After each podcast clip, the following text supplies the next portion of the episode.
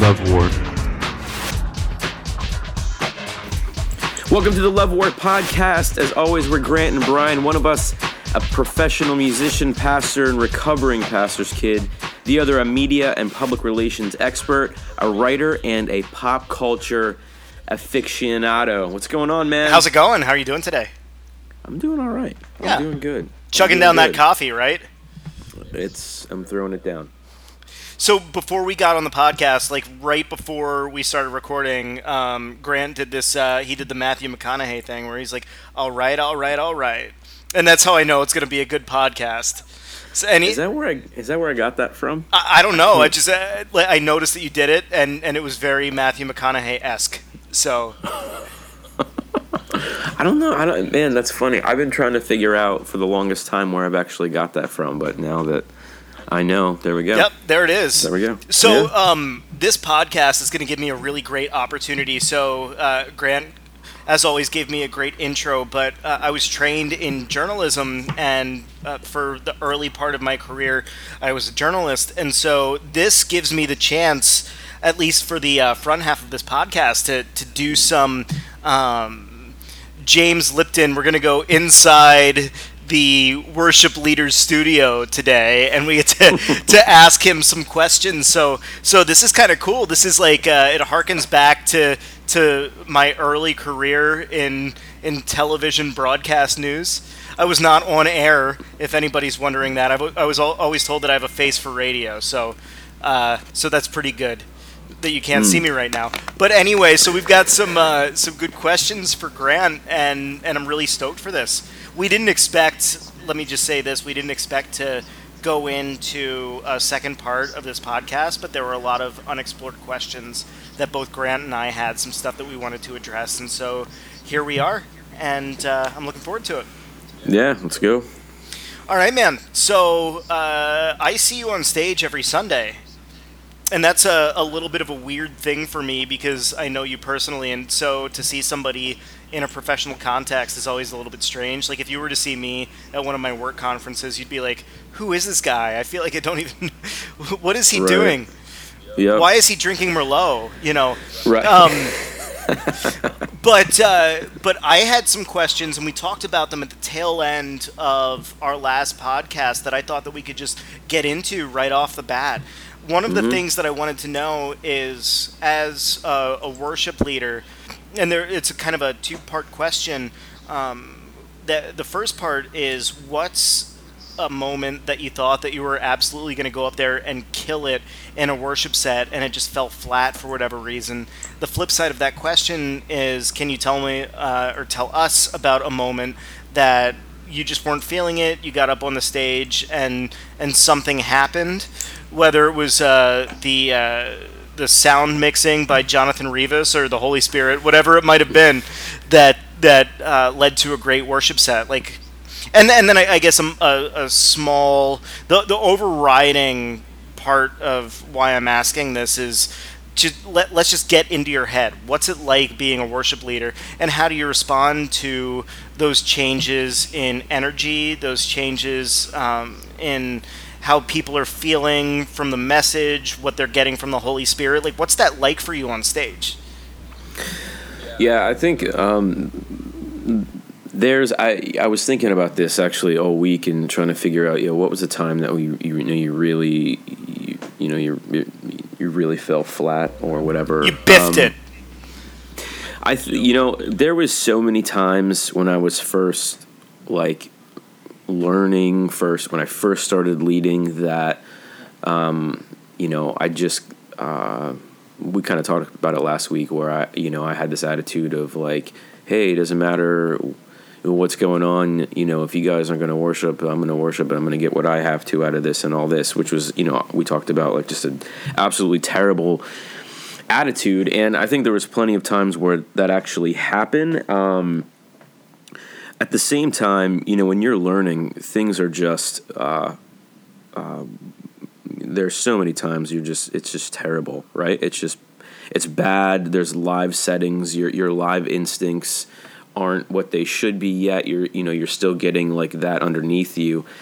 And then um what's even more interesting is that people will come up to you and be like, "Oh my goodness, that was so great. That was so anointed," and and you know da da da da da da right. And the the worst part is is that you start to believe it, right? There's there's plenty of times where you, you actually start to believe it, and um, which just adds a whole nother complication to to your leading. But um, there's been man, there's been plenty of times where. Uh, it just didn't it, it just didn't happen. Um, and i think and what were that, I, I don't mean to cut in but what were the reasons Yeah. for that? Like i, I want to get down to like the details. Is there anything that you can take from those experiences that was common things that you've noticed that when when this happens like when this is the input this is going to be my output? There's there's some rules yeah i mean like there's some rules of thumb like where there's a lot of people that um, or there's some leaders that and i learned this early on um, there's some when they lead they use it as an actual like uh, kind of platform to show their voice off right?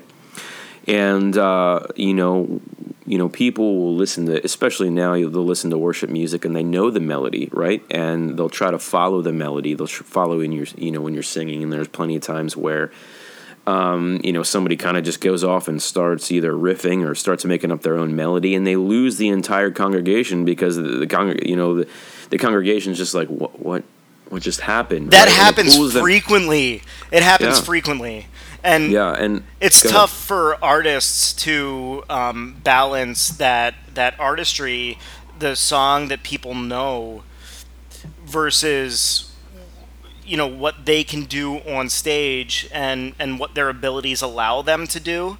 Uh, Mm-hmm. And, and I, I've seen it. Not in our church, but I've seen it totally lead people astray. the entire congregation kind of gets off kilter, and it, it, it's like a, a momentum killing experience. One hundred percent. You can feel like you know when you learn to start when you know as you're leading and you become more and more um, experienced in reading the room and feeling the room out um, and seeing what's going on and all that. Um, you, you can just see it just stop. Like there's so many times, boom, it, you know things will just stop there. And and I- I'm not gonna say like there's listen like every church um, has a different worship culture um, and fingerprint, right? And in some cultures and sub worship cultures, that's it's more acceptable than in other cultures. In some, it's not. But as a as a basic rule of thumb for worship bleeding, when you're you know when you're uh, leading a song you're you're you're leading it. You're not necessarily performing it. You're leading it. And you know you have to mentally understand the idea of this is what I do when I lead. This is what you know this isn't my this isn't my like solo performance show. Um you, and and you have to understand you know where you're at and and and what your purpose is in that moment to do. And uh, that's just one of the things. I mean i used to do that like when I first started all the time because it's like one I just one not necessarily you know it's not like you're trying to show off but you you know when you sing you like to sing and you like to do things that are fun and interesting. And Sure, but sure. the leading take the leading takes precedence um, over all those things. So um, that's one of the things that I know that I could that could just like kill like you said momentum in the you know in the moment just boom you can see the room turn immediately um I there I mean there, and there's been plenty of times where you know the band isn't as rehearsed as it should be um actually uh, there's been times where uh and this is like in any live setting, right? Where something happens and you start on the wrong key or whatever, and you just gotta, you know, you, you stop it and start over. And I think that there's a, I, I saw um, Chris Martin from Coldplay. I saw Coldplay one time on the X and Y tour, and half the band started one song, half the band started another song, and he was playing a guitar in a wrong tuning, right? So there was like three levels of terrible. And he was just like, he just stopped and he was like, and they were just all laughing. He was like, wow, we just, you know, we screwed up in a huge way. And I, like, that said something to me. It's just like, you know, at, when, that was, and that was a, man, that was a long time ago. But um, if those guys who play the same songs and the same in like a lot of times the same order every single night um, if they're still like you know whatever it's not even it's not that big of a deal. It just really isn't. And the more that you get comfortable on stage and the more that you're just like comfortable in your own skin and confident of what you need to do and what you you know what God's called you to do, those things just don't even bother you. I I actually did something is I haven't done it in such a long time, but maybe like two months ago. Um, it was probably like two months ago. I we started this song and I started it in like in the progression. I just caught. I couldn't. I couldn't really hear my ears and I couldn't catch the like I got my key from the from actually the bass riff in the beginning. And I just started it literally probably four or five steps higher, right? Than I should have. And it was it was like I just stopped. I just stopped the service. I was like, "All right, we're gonna do this again." you know, there's no shame and, in that, right? Like no, people, as long as people understand where you're coming from, um, you know, I don't think that the momentum of the rest of the band is going to stop you from saying, "Hey, this is not the way it's supposed to be." It's it's a, a an opportunity for grace, right? We can do this better. Yeah, and I you know I think in in you know when you're in a in in you know, in a church, in a certain church, doing that all the time, you know, or, or, or, leading all the time, when you got years and years of a track record of, of you know, like executing well, like uh, as a band and like something like that is just something freak that just you know you throw it in and it happens. Like you know it'd be another thing if we're doing that every single week right? And it's just like okay guys like maybe you should rehearse more right but like you know i think the last time we did that was like you know three or four years ago and it was somebody else. And um i mean like that stuff you know it's a live setting right? So things happen. And you, you know, I, like when you're when you're executing, you know, there's there's something to be said about obviously professionalism, executing at a high level, and I will preach that probably more than anybody else because. Um, if you're gonna you know if you're gonna walk on a stage and not be prepared then you're not ready for that level of leadership right you're just not like it's just it's just the that's just the situation it's it and you're not taking it serious enough um, we could talk about, you know, people could talk about like, oh, like the imperfections in in worship is just where you know the Holy Spirit's presence is found. It's like, nah, nah, dude. I mean, it could be right. Sometimes it could be, but if that's if that's a habitual thing, then that kind of speaks to something else that's going on. Well, because people use that as an excuse to, to be uh, to be not prepared. They, they they use it as an excuse to be like, well, like it's all right. It's worship, and the Holy Spirit's going to take us, and He's going to take over. Like, my man, like if you can't remember the progression, like the Holy Spirit uh, is limited uh, to play. Th- like he, he's not going to just bring back to your remembrance a song that you you can't even like you haven't memorized. Or, sure, like it's sure, just not yeah. going to happen, right? You know, like and I, I find that more often than not when people say that they just use it as as an excuse and as a, as a crutch for just not being prepared and not putting the work in, and that's just I mean I'm just not about that. So you mentioned a, a really interesting phrase uh, a couple of minutes ago that I wanted to kind of bring you back to, and it's uh, you said worship culture fingerprint that every church has their own. Mm-hmm. What do yeah. you see from visiting other churches uh, in terms of their worship culture fingerprint, and what do you want Victory churches, your church, our church, what do you want that fingerprint to be? You know, like so there culture is an interesting thing, and I, I I've been trying to just dive deep into that, and um, there are a lot of there are a lot of people that want a they want a deep dug culture. They want the results of culture, but they're not willing to put in the time um, or the work to dig the culture that they want, right? People, there's churches all over the country that look at places like Hillsong and Elevation, and they're like, look at their, look what they're doing, look what they're producing, look what they're like, look what they sound like, like. But they they'll bring somebody in, or they'll hire somebody and say, "Hey, we this is the culture we're going for," and it's just like you can't microwave culture. You can, you can like say, you know, hey you know, we, we want to do this, but the truth is how you do things, the way things we do, you know, what we do around here, how we do them, that is your culture. And it has been dug and it's been, you know, whether it's good or bad, that's culture, right? If you have a culture of uh, memorizing music and um, coming to rehearsal prepared, that is your culture. If you have a culture of um, just showing up on Sunday morning and not even listening to the songs and like you know putting a, a you know sheet music in front of you and staring at it the whole time and not engaging. That's your culture, right?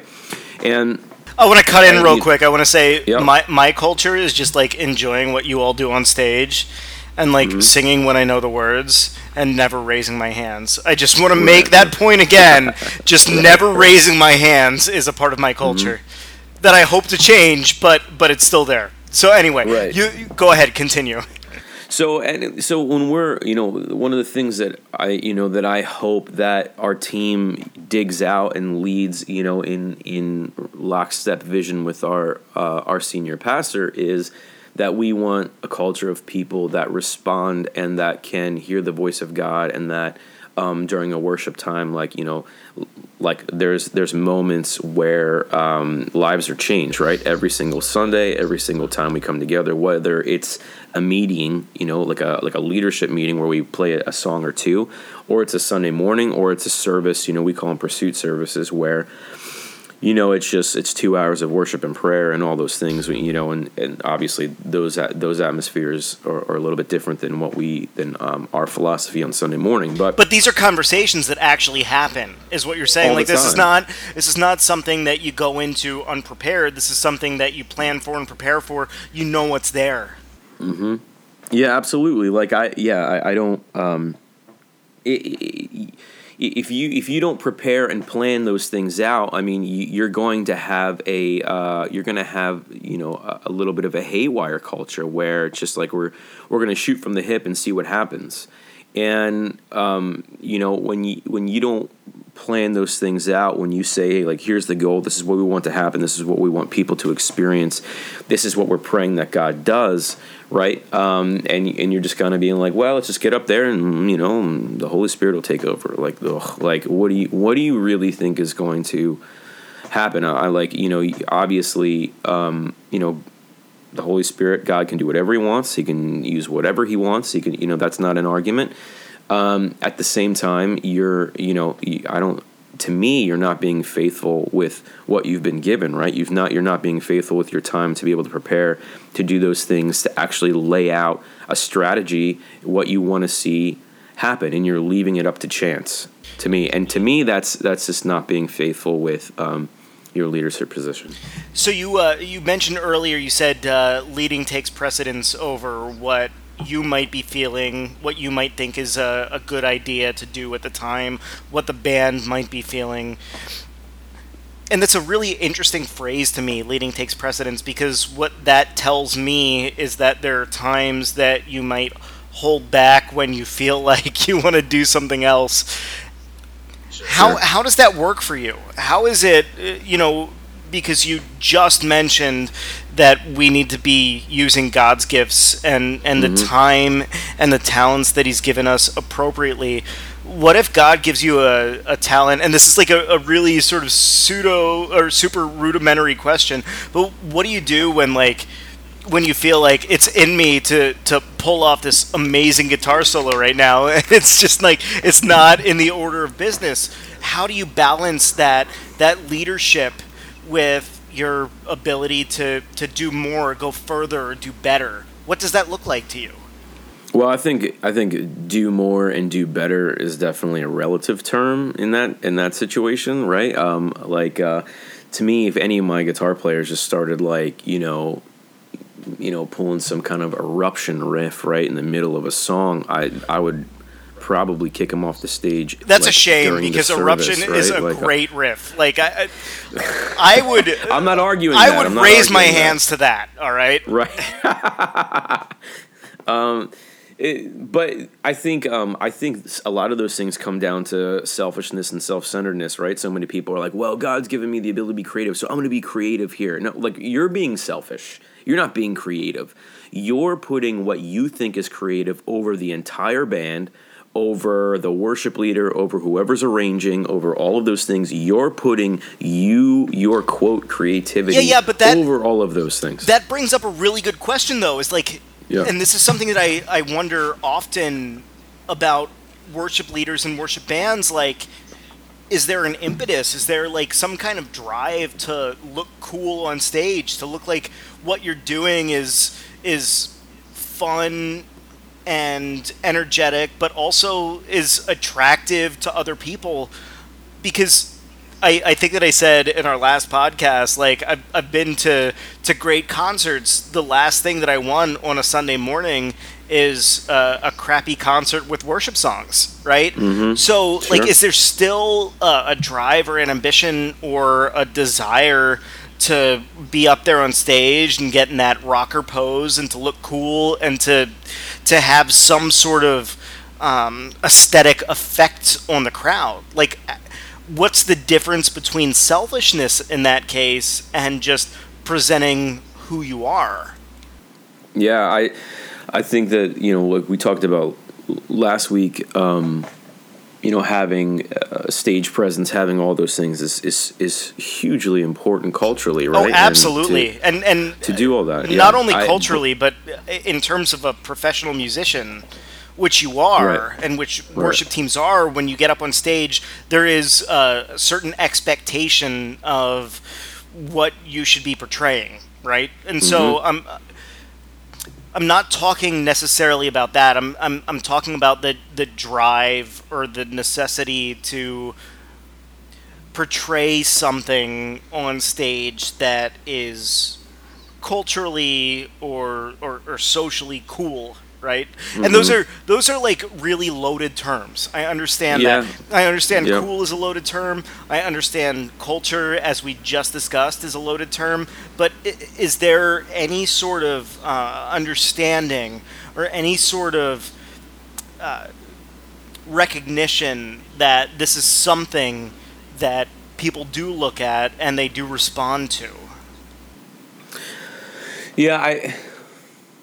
I I, I stumped you. I know this is a hard question. Like we're It's- really it's getting not- down to the heart of like the the appearance of a worship band and Right. Mm-hmm. and what what you're trying to portray, what you're trying to get out there when you're on stage and whether or not that affects how people worship. And this is a, I- an important component. Uh, It absolutely is, and like it's interesting that you use the word portray. Um, I think, I think that there's the, it. It absolutely like culturally, and I don't mean just like in the ch- in their church culture. I mean like culturally. Um, you know, when you see a band or when you see there's there's there's culture that is um, associated with it, right? Some churches don't think it's a big deal, right? There's a guy, there's a lot of guys, you know, in button downs and ties and pleated khakis, you know, uh, playing the guitar, and that doesn't, you know, that's just as, you know, uh, reaching out as, as you know, and, and leading in worship as as the uh, the guys in the long lines, right? In in the ripped jeans. Um, I think that there's an element of who you're trying to appeal to, trying to attract, who you're trying to um, connect with, because culturally, uh, you're trying to connect with. Uh, some churches are trying to connect with like a younger crowd, right? And the younger crowd isn't going to be attracted. Really, they're not going to be able to like have that connection with maybe the guys in the khakis and the pleated pants and the loafers, right? Maybe not. Maybe they will. Maybe if that's what your if that's what your community represents. But then there's other people that like, hey, it's really important for us to look relevant. I mean, the church, you know, has been blamed for c- cultural irrelevancy for years and years and years. Yeah, but And- hold up there though. Like Uh-huh. I have I have heard you rail uh, in Yeah. our personal conversations about Mm-hmm. this this uh, term of relevance and what that means and and how Yep. irrelevant the term relevance might seem. So what does that mean to you? Well, and, and in this I- context, what are you trying to say? So yeah, no, I don't. I think that the re- relevancy is an is an un is humongous. But when you put relevancy um, as the as like one hundred percent of the top, you know, at the top, top, top, top, top, top, top, and forget everything else for the sake of relevance. To me, you're just being a poser, right? Like you're just like that's not even you. Like when you, you have relevance without any kind of authenticity, which is another interesting word. Uh, to me, it's just like, okay, dude, like that's enough, right? Like, stop. Um, but at the same time, like like I dress like I dress normally on a Sunday morning, right? Like I dress like that every day. To me, that's that's not that's could that's it happens to be relevant and authentic at the same time, right? But that's that's what our culture reflects. The guys who don't dress like that, who are wearing you know 17 piece suits like that's their culture and that's relevant to them right and all that i would really um, like to see by the way I, I need to cut in right here because a 17 piece suit is something like is that like an iron man suit? Like what, how do you get a suit with 17 pieces? That that is fascinating to me. Yeah like, listen it, i think it can happen. I you know have you seen the guys whose socks match everything? I mean those guys are good. Match their uh, the handkerchief and the blazer. That's just it's called a, a pocket square. Right, sure. Come on. Pocket square, yeah, that matches like the uh, the inside of the wallet when they open their wallet up. Oh, absolutely, and, like, you, you gotta know, have that. the lining of their wallet actually matches their pocket square, which matches their socks. I don't know if I can get down with that. that is fascinating. Um, yeah. I want to get to something that you you sort of touched on, but uh, you you said the term multicultural we're using the term culture a lot. Uh, and one of the things that I love about our church, and one of the things that I think about often when I think about our church, is, um, and, and you might know the figure, I don't know the figure, but we have uh, a, a certain number of uh, cultures represented in our church, a certain number of countries of origin represented in our church, which is yeah. And do you know what that number is? I it's the last time I think I saw was over forty or origins. Right, right, right, which is which is tremendous for this yeah. suburban Philadelphia area. Um, mm-hmm. and, and it's something that it's one of the things that when when I first started going to the church, I, I think that I talked about my history enough in the last episode, in the last mm-hmm. podcast, and so you know my feelings about church and about worship.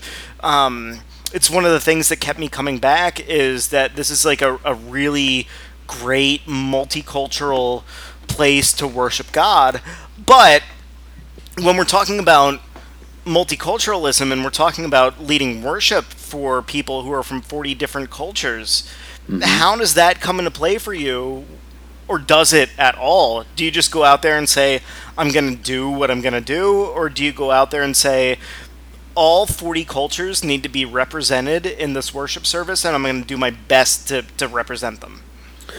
Um, yeah, that's such a funny question. Um, so many people have a lot of different um, uh, ideas about that, but what it comes down to is when it comes down to the vision of the senior pastor, right, and the vi- the vision that he has the culture that he um, really has in mind and wants to build. And um, in that, and then they they they hire. Uh, they hire accordingly, right? They hire a worship leader accordingly, and um, some people believe that they should play songs in in every language and every musical style. One, like there's over forty, and there are some styles that we will like our church will never be good at, right? So it to me, it doesn't even do them service. so there's a component of like not being able to, to, do it well, right? Like, well, sure, but that's that's to me that's way down. That's actually that's a, a, few down the list. One is that when you do that, you you you run the risk of creating fractal communities, and what happens is then you know everybody wants to be like, hey, my music is this, my music is this, my music is this, my music is this, instead of like, what are we together? What is the sound of our culture together? What are we trying to build here? What are, you know what I mean? Um, and I, the, the, and people will disagree. You know, everybody thinks that they need to be represented in like musically. I don't agree. I agree. Uh, like my um, that's a strong statement right there. I don't agree. I, so what, what you're saying, and I'm I'm pulling like a cable news thing on you right here. Yeah, yeah, yeah. But what you're it, saying though is you don't feel that every culture needs to be represented musically in this church. Uh, the, see, the thing is, is like uh, it's, and that's not to say, hey, we're not going to do this. We're not going to do a song here. We're not going to do a song there. Like, you know, we did. Uh, you know, we did a um, a chorus, bridge, chorus, you know, of um, a song in Spanish the other day for the very first time on a Sunday morning. Yeah, yeah, Who knows it was long, great. You know, yeah, that was really really cool. The um, the but um, to me, the the overall culture of the church of the church as a whole is is um, and creating that and digging that like who we are as a whole is is top top top priority right? And um, if the senior pastor said hey listen do i want you to do this i want you to do this do this do this do this I, like that's his vision i'm going to carry it out right? And um, but our our vision is who we are like as a whole. And what we do musically right now represents you know the songs that we get right now um, whether it's hillsong or elevation or like we do that. Those are the songs that most people um, who have heard worship music that's what um, they hear. That's what we're playing. You know we do songs that ring true in culture. And when i say culture i say overall church culture right now right? That's that's what we're playing. And um, the the representation thing is really interesting to me. And i you know i'm learning that i'm learning that like more you know uh, all the time. But at the same time that's why um, i mean you you don't have a million different worship services right? Is because you create Sure, sure. those fractal communities instead of like who we are who are we as a whole? These are the songs that are ringing true with the church capital c right now. We're going to play them and you know that's what we're going to sing. That's what we're going to go for. These are having you know these are you know these are having profound effect on christian culture we're going to sing them in those styles in those arrangements and, and that's you know that's that that's just the way that we choose to go You mentioned Hillsong and Elevation, which are uh, big sort of, can I say worship markets or, or worship um, products? Can I say Players? products? Players? Um, I mean, to me, like when you separate them from their church, it does them a diff- a disservice because the only reason they can produce that kind of music is because it came out of the heartbeat of their church. so because of the culture of that church, Mm-hmm. of that organization, of that, yeah. Yeah, I don't think you can separate that. Okay. So, but if if they're the plumb line, if they're the standard, right? Mm-hmm. Um, and this is probably the trickiest question I'm going to ask you, and it's the Mm-hmm. last question I'm going to ask you because uh, Yeah. I think I think uh, we're going to go into a broader discussion about this. But Mm-hmm. um, what do you think that our church, your church, this church, Victory Church, does better than Hillsong and Elevation?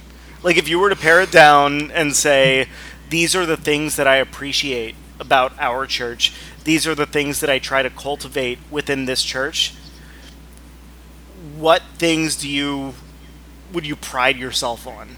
What things would you say these are the things that I'm happy that we do in a different way or in a better way than than those sort of big words that that are more or less umbrellas for genres or ideas of worship. Mhm.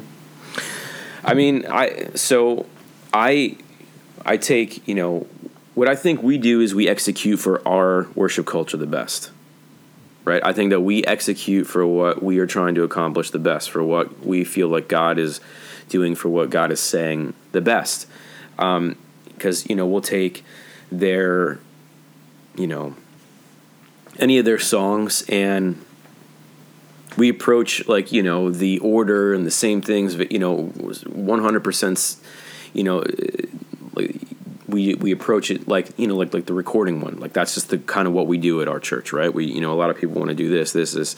Like let's do a reggae version of uh how great is our god? Like Yeah, okay, don't ever just- do that. I, I it's just, just not gonna it's just not gonna fly. Yeah, like, yeah. it's just like it's just you know what i mean? Like we're not in hawaii or you know any of that. So like jamaica or anything. So um, so i think that you know when we get together and i have the musicians that we have and we kind of we roll in that we kind of we you know we uh, we build on the strengths of our band and we arrange accordingly. And i feel like we do that the best in the same way that they arrange and and uh, you know execute for their culture the best, you know, and that we can connect with um, the people in our church, you know, the best. You know what the the the big thing is that you know we don't really do any original stuff right now, which is to me is um, uh, it's it's to me is a little bit of a travesty. Like I, have I've probably been terrible at um, like allocating time to write for our church. Um, I've I've done it, and we haven't really we haven't played them. We haven't executed not not for anybody's fault except for my own. Um, but I know that when we write for the heart of our church, we'll be able to do that ten times better than anybody else too, because it's songs that came out of this house, right? It's songs that came out of this house from sons and daughters of the house, and we're going to be able to execute it um, in this house, and um, that that has a profound effect on worship culture. Um, when you know the when the songs ring true to the heart of what God. Oh doing. yeah, absolutely. Um, are, are there? So we're looking to the future now, and we're looking to a time where uh, we're able to do that as a church and sort of expand our repertoire into original songs. Um, what rings true to you as somebody who is not only a worship leader but a musician first and a songwriter?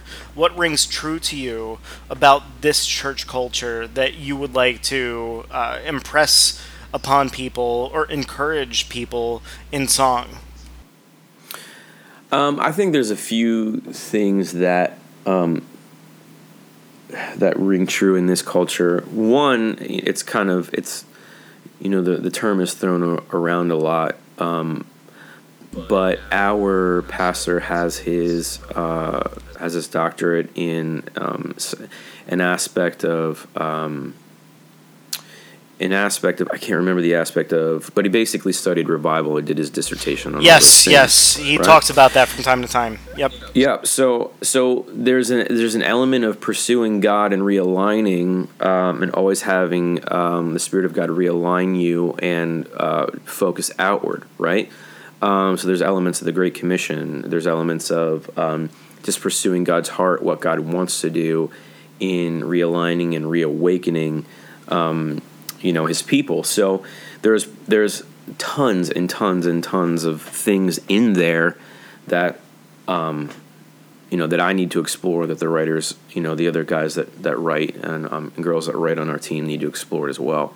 And we do. I mean, there's probably there's a closet full of songs right now that we actually have, but we just haven't um, we haven't pulled them out yet. So it's kind of funny. Um, but but again, one of the greatest. I mean, you know, one of the things that um, like let's say Elevation does in their writing process is they'll work with their senior pastor and like, hey, what's this? Um, what's the theme of this year? What's the theme of this series? What's the theme is that? And you know, we can you know, and he'll lay those things out, and we'll just write on that, right? And we'll write on, we'll explore that, and uh, and it's a collaborative effort, which I think is so so so so effective. So a lot of people tend to think of the uh, pastoral team and the worship team as sort of independent sort of things, right?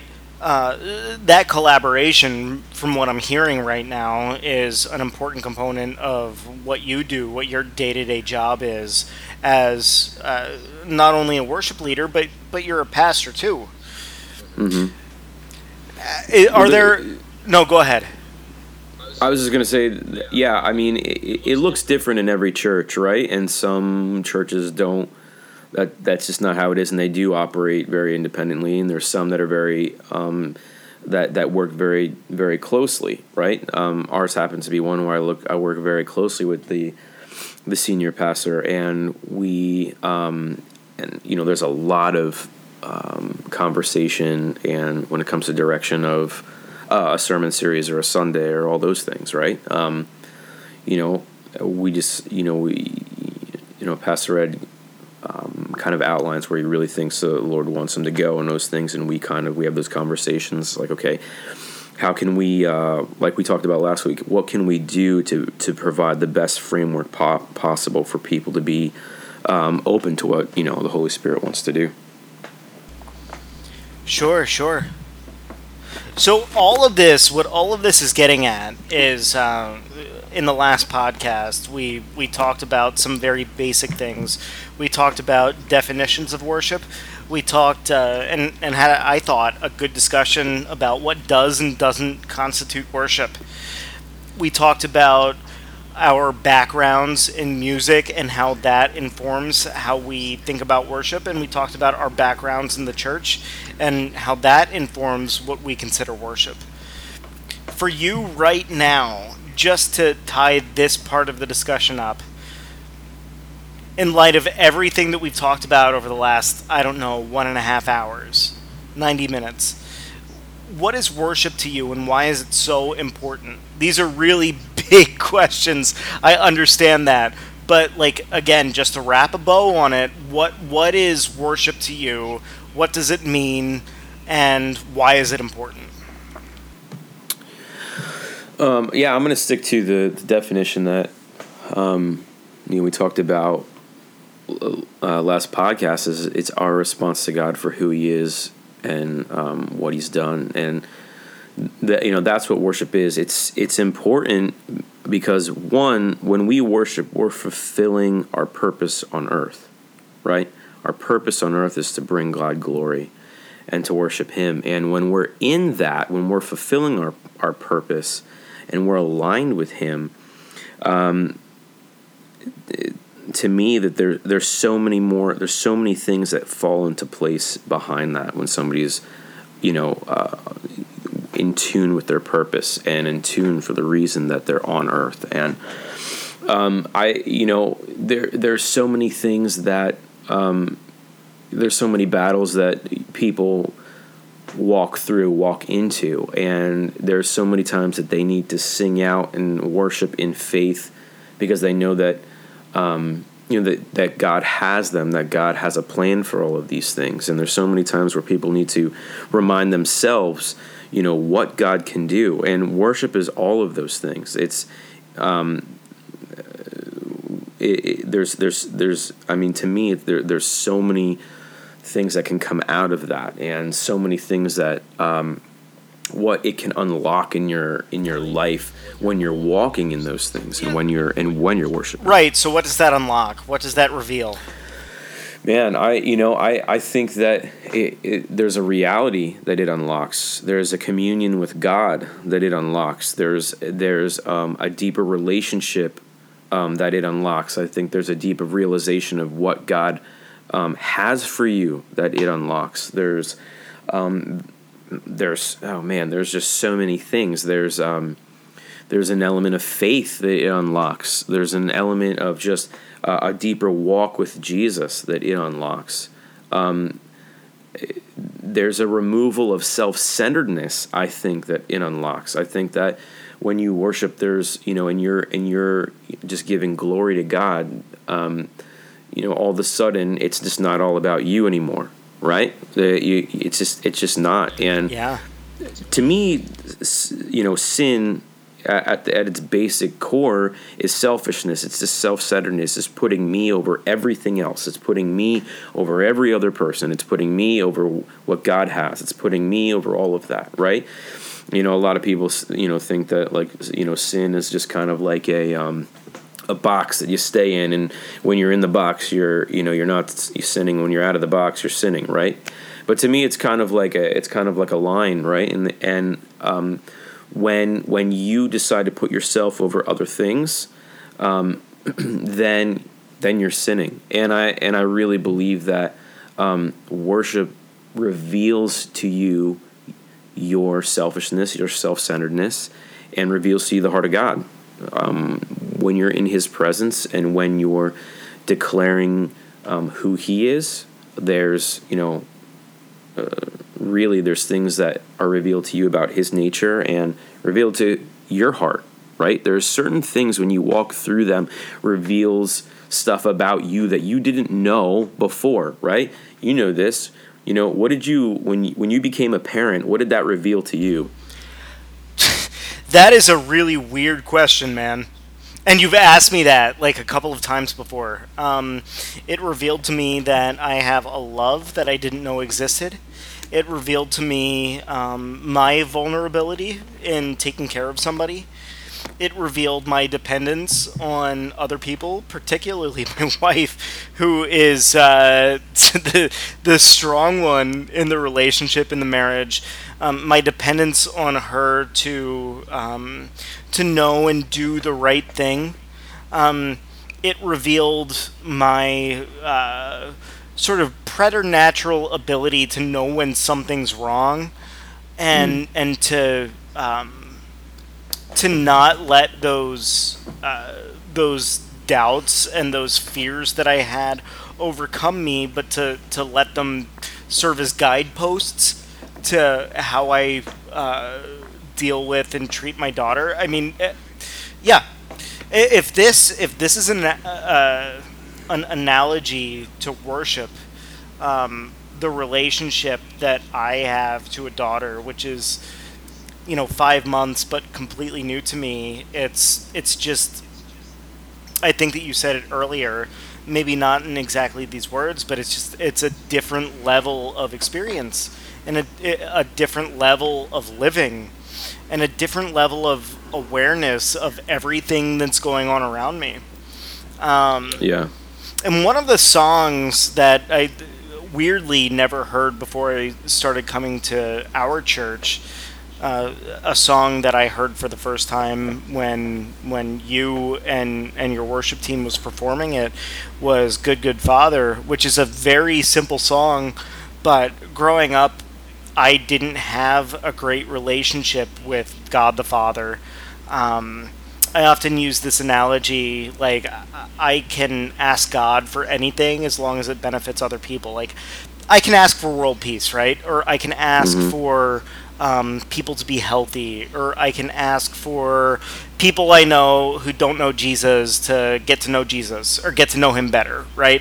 But I can't. Sure. But but one of the things that I can't ask is for something for me, like uh, and and my analogy was always uh, this shiny red bicycle, brand new red bicycle that I wasn't able to ask God for because that would be selfish of me. That would be something that, you know, you might want, but to ask God for that, to me mm-hmm. at least, was um, defeating the purpose of a relationship with God where I was supposed to care for Him and honor Him and do what He tells me to do. It was a very sort of militaristic relationship that I had with God where He's, sure. you know, He's my supervisor and I'm just the guy who carries out the orders what I yeah, found, yep. what I found was um, was that God actually is a good father, and He does love giving good gifts. And um, and just a quick story: one day,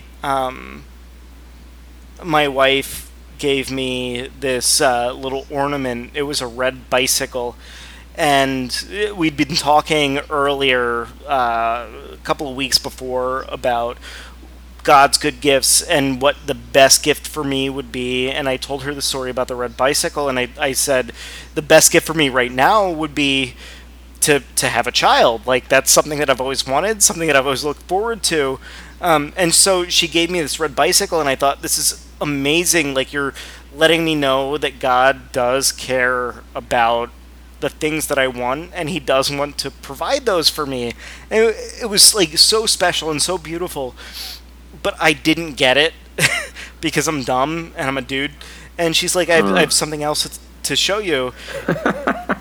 and it was a pregnancy test. And it was just just a, a, a couple of weeks ago uh, today, uh, last year that that happened. So we're, we're uh, wow. right about at a year when that happened.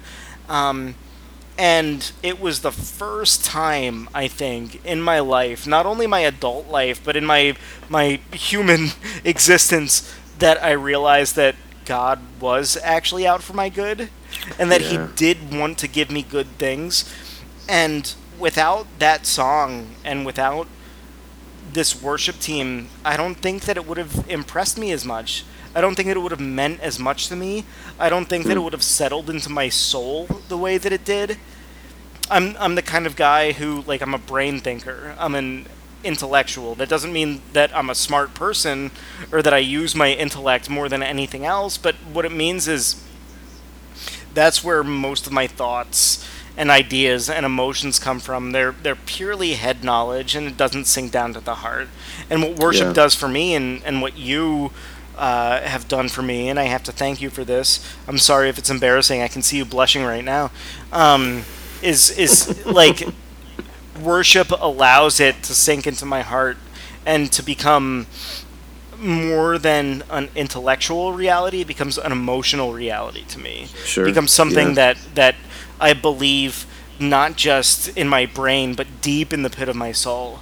And that was a, a really great example of a way that had that, that had happened. And um, and it's it's probably my favorite example for the effectiveness and the necessity of worship. That's good, man. That's that's so good. That's a great story. I did not know that story. I'm shocked because I told you about this story. I told you like three times, and I'm joking. I didn't tell you. I never told you I don't that think you've story. ever told me I that did never tell you that story.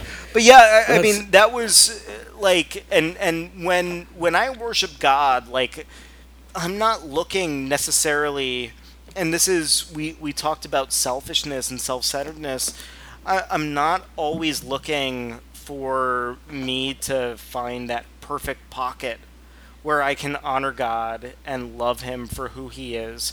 Sometimes I'm looking for Him to give me something from that, and I think that's that's a twisted way of looking at worship. I I think that um, God does want to give us the desires of our hearts. He tells us that in His Word. We we believe that and we trust in that. Um, but worship needs to be something that is uh, a gift and a sacrifice and and something that sometimes might be very very hard to give every night I, I read uh, from this children's bible to my daughter and she doesn't probably understand it right now um, although they say that by six months kids can understand like most of what you say which is like really scary. I i really have to work on my damn swearing but um because you know the the the stuff that she's gonna hear from me is just you know but anyway um, to hell with that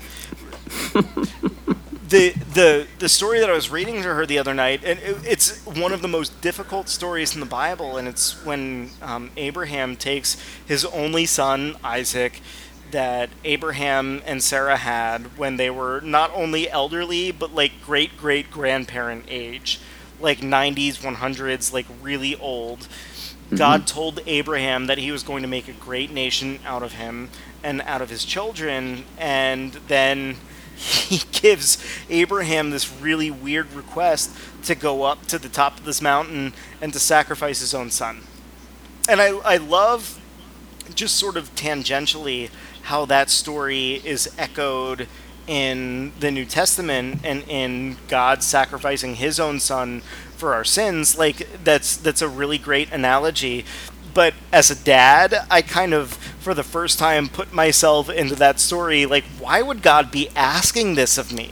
Why would Yeah. God be asking me to make this kind of sacrifice? Why is a sacrifice even necessary to please God? There are a lot of questions that come up when you're a parent and you hear the story of a parent who's supposed to put a knife through a child's chest. It's Yeah. horrifying. It's Yeah. horrifying.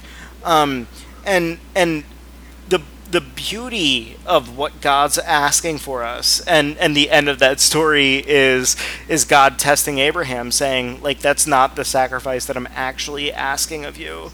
Um, it it reminds me that the sacrifices that we give to God in worship, all He require. Um, and uh, there's a great song that Matt Redman sings. I think Delirious sings it. Um, I'll sing you more than a song, for a song in itself is not what you have required. You search much deeper within, etc., etc. What God Mhm. requires of us isn't sacrificing our only child, which is really difficult. All He asks is is just for this appreciation. That's that's what his that's what his I used this term earlier. That, that's his plumb line. That's his standard.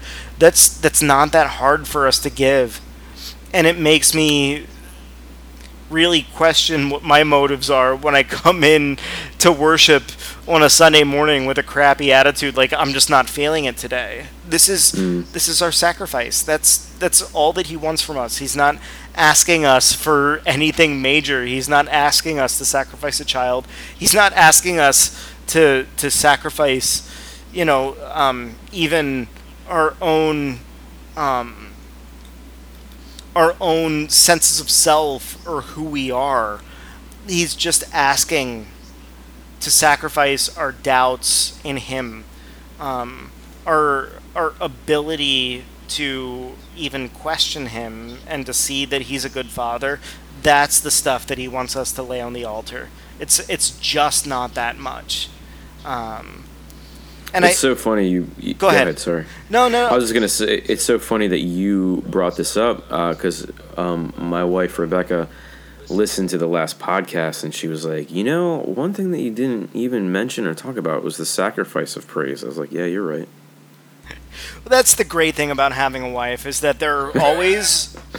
she's always going to be 100% more right than you and she's always going to hone into things that that you didn't think about but but it's it's so true and it's so effective and never has that been more effective to me and i don't know who's listening right now if you're at that point right now where you you have a child or maybe you expect to have a child in the future um, that that pain of losing that child to an accident or to uh, you know some freak happenstance like that's palpable that's something that i mm. think about every day to lose that child in service of a greater purpose like that's even more horrifying to me right to mm. to want to um, bless somebody else by doing the most horrifying thing that you can think of that's worse because it, to me it, it calls up questions of why would you even ask this of me? Um, and and just like God proved His faithfulness to Abraham in that story, um, I think that God proves His faithfulness to us every time we set our, our, ourselves aside and the things that we're thinking about and our troubles and our emotions, all of that baggage that we bring into church. Um, he asks that to, to bring that to the altar and to sacrifice that. And that constitutes just such a large part of who we are as people. And and I also I think want to say this um, those sacrifices, the things that we give to God, they're they're not in vain. They're not um, to to use like Old Testament terms. This isn't something that like we're killing our best cow and God gets to eat it and we don't have to eat it. I think one of the the beautiful things about our church is that we emphasize and your worship emphasizes and, and pastor ed emphasizes that um, what we give to god in love will be given back to us. And that's not a reason to give to god. We should give to god out of the fullness of our hearts but um, the things that we give to god god will return to us. Um, mm. and his word uh, doesn't go out empty. And I, I think that that's a lesson that that we need to recognize is is that uh, when God asks something of us, is it a sacrifice to us? Yes, but is it something that God is going to use in the future to withhold from us? Is it something that He's going to hold over our heads? Is it something that He's um, not in some way going to return to us? It's not that at all. Yeah, that's so good, man. That's so good. That's such a good word, for sure. The uh, man that whole yeah that that picture of sacrifice is crazy. And i you know and I, and I don't you know I don't, we don't have any kids um, so yet. Right yet.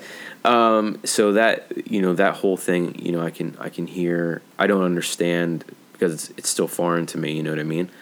But i i can't even imagine you know you know the realm that that that's in. But i think that's such an interesting yeah that's such an interesting uh, picture what you're talking about, the sacrifice of praise, man. That's really good. And it's so scary. Good. It's scary stuff, you know. And I, I don't think that God ever asks us to like take that step, whether it's me raising my hands in worship or whether it's somebody who, um, for the first time in their life, decides to walk into a church because they think that that might be helpful or useful to them. Um, I think that I believe in, I'll, I'll say it that way, I believe in a God who honors that worship, who honors any Mm-hmm. worship, no matter how, um, how difficult it might be, no matter how restrained we are when we worship, and no matter how. Um, how blasphemous we are sometimes in testing him and in saying like if god if you say this then i'm going to do this and i'm going to test how good you are i'm going to test how good your word is. I, I think that god encourages us to do that um, but that's kind of the the operative idea of this word sacrifice is that it's it's going to cost us something and and one of the things that i've learned particularly uh, in this church as we sort of wrap up this discussion of worship and and how worship is a sacrifice um, and how worship is like actually a more difficult sacrifice to some people than it is to other people um, Yeah. that, that that's that worship isn't going to just like fall into a pit somewhere it's not god like receiving that worship and saying thanks you know um, you you uh, collected your two hundred dollars. You know you can pass go. That's not what it Right. is to God. Right. That's so good, man. I don't even. I can't even add anything to that. It's really good. So good. Do you have any closing thoughts as we wrap up? I I love this discussion. I love the fact that I got to uh, sort of probe you for for the deets. That's um. I'm, I'm really embarrassed that I just said that, but, but for the details on you know what it's like to be a worship leader and what's at stake there, because there is something at stake there. Yeah, I think I think that the um, for worship leaders and people that are on worship teams and those who you know this is something that you know that they think about and, or wrestle with or whatever. Um, it's there's a to me there's a few things that are important. One that your heart is in tune with God, right? But a big two is that you um, that you're in tune with the culture um, of your church the worship culture of the church and what your senior pastor, what the vision that God's given your senior pastor for your church. And And to me, some- can I can I Go once ahead, again yeah. Mm-hmm. cut in here? That means like when you're a worship leader, it's not just you get up on stage every Sunday and that's the end of it. Um, and I, I see you doing this all the time. Any event that our church has, you're there, you're um, experiencing it, you're there with the uh, the people who essentially every Sunday you're leading in worship and and they're not just peons to you. They're not just an audience for you. Those are your friends. Those are your family. Those are people who you are integrated with as a part of the church community you're not separate from them in any way and Right. I got to pat you on the back for that because I have not seen a lot of worship leaders who are able to integrate themselves in the way that you do, to be a part of that community, to not see themselves as separate, but to see to see themselves as essentially the same as um, and I'm, I'm not knocking this profession but but the janitors of the church the uh, the people behind the scenes the people who do the sound the people who um, you know uh, deal in hospitality and put out the bread and the coffee and the water for everybody you have this great uh, sense of your role in the church to see yourself as somebody who is just a servant, just fulfilling what God's role is for you in the church, but you never look at yourself as higher or better or more important than somebody who just maybe walked into the church for 15 minutes, walked out, and then showed up at an, at an event. And that's really powerful. I really appreciate that, man. I, I, I think, I think you hit on a, I, you hit it. Is you're there to serve that church, like right? You're not there to, like you know, execute so well that everybody thinks that you're untouchable or any of that. Like this, this is a church. This is a community.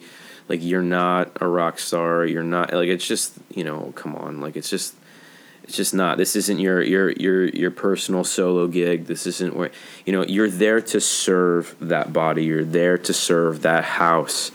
And once you know when I think when if more worship leaders were to kind of understand that, encapsulate that their purpose is to serve, then that whole thing, like you know, it just starts to it starts to disappear and dissipate. Yep, Because yep. then you understand what your real purpose is. Absolutely. Um, and that's man, we could go, we could roll on that for a while, but I'm just gonna, I'm gonna digress off of that. So you uh, you had two points you just made, um, a- and uh, did you have more? You had a third point, maybe a fourth point.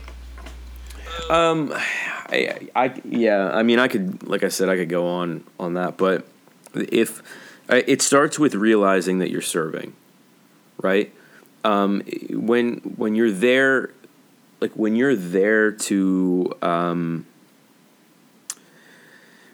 people don't even, th- you know, a lot of people don't even think about this, but when when when you have a when you when your entire world is to perform or execute. Um, in front of those people, in front of people, and the idea of serving is not even there, uh, you're going to have your your culture that you're trying to dig is going to be completely different. When you're there to serve, your culture is going to be completely different than that. So, um, when when when a team realizes they're there to serve, when a leader realizes he is there to serve, um, there's a lot of things in a, that open up, and there are a lot of problems and a lot of um, man, you, you call them worship wars, you can call them, you know, anything you want that that are completely avoided because you understand your purpose fundamentally, to, you know, to honor God, to you know, to serve your senior pastor and to serve your church.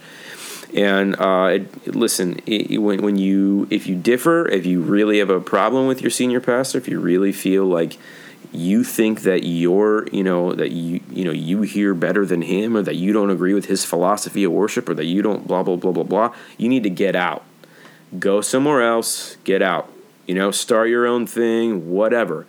Don't that you know god has placed you under that authority um, in that house for a reason and your purpose is to serve them and to serve the body. And this whole idea is like oh my pastor doesn't get it. No no no you don't freaking get it so you need to just jump, get out, and figure out, and ask God to reveal those things in your heart too.